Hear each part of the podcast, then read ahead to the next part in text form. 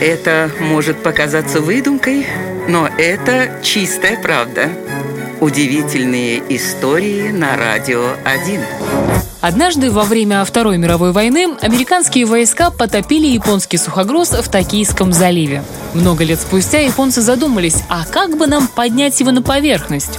Десятки инженеров бились над этой задачей день за днем, ведь предстояла нетривиальная работа – достать с дна океана крупный корабль с огромной дырой в корпусе. Они перебирали одну идею за другой, но никак не могли найти решение. И тогда один из инженеров вспомнил, как в детстве смотрел мультфильм про Дональда Дака. Там тоже был корабль с дырой в борту. Находчивый селезень набил его трюм шариками от пинг-понга, и судно поднялось со дна. Казалось бы, безумная идея, но руководство страны дало на нее добро.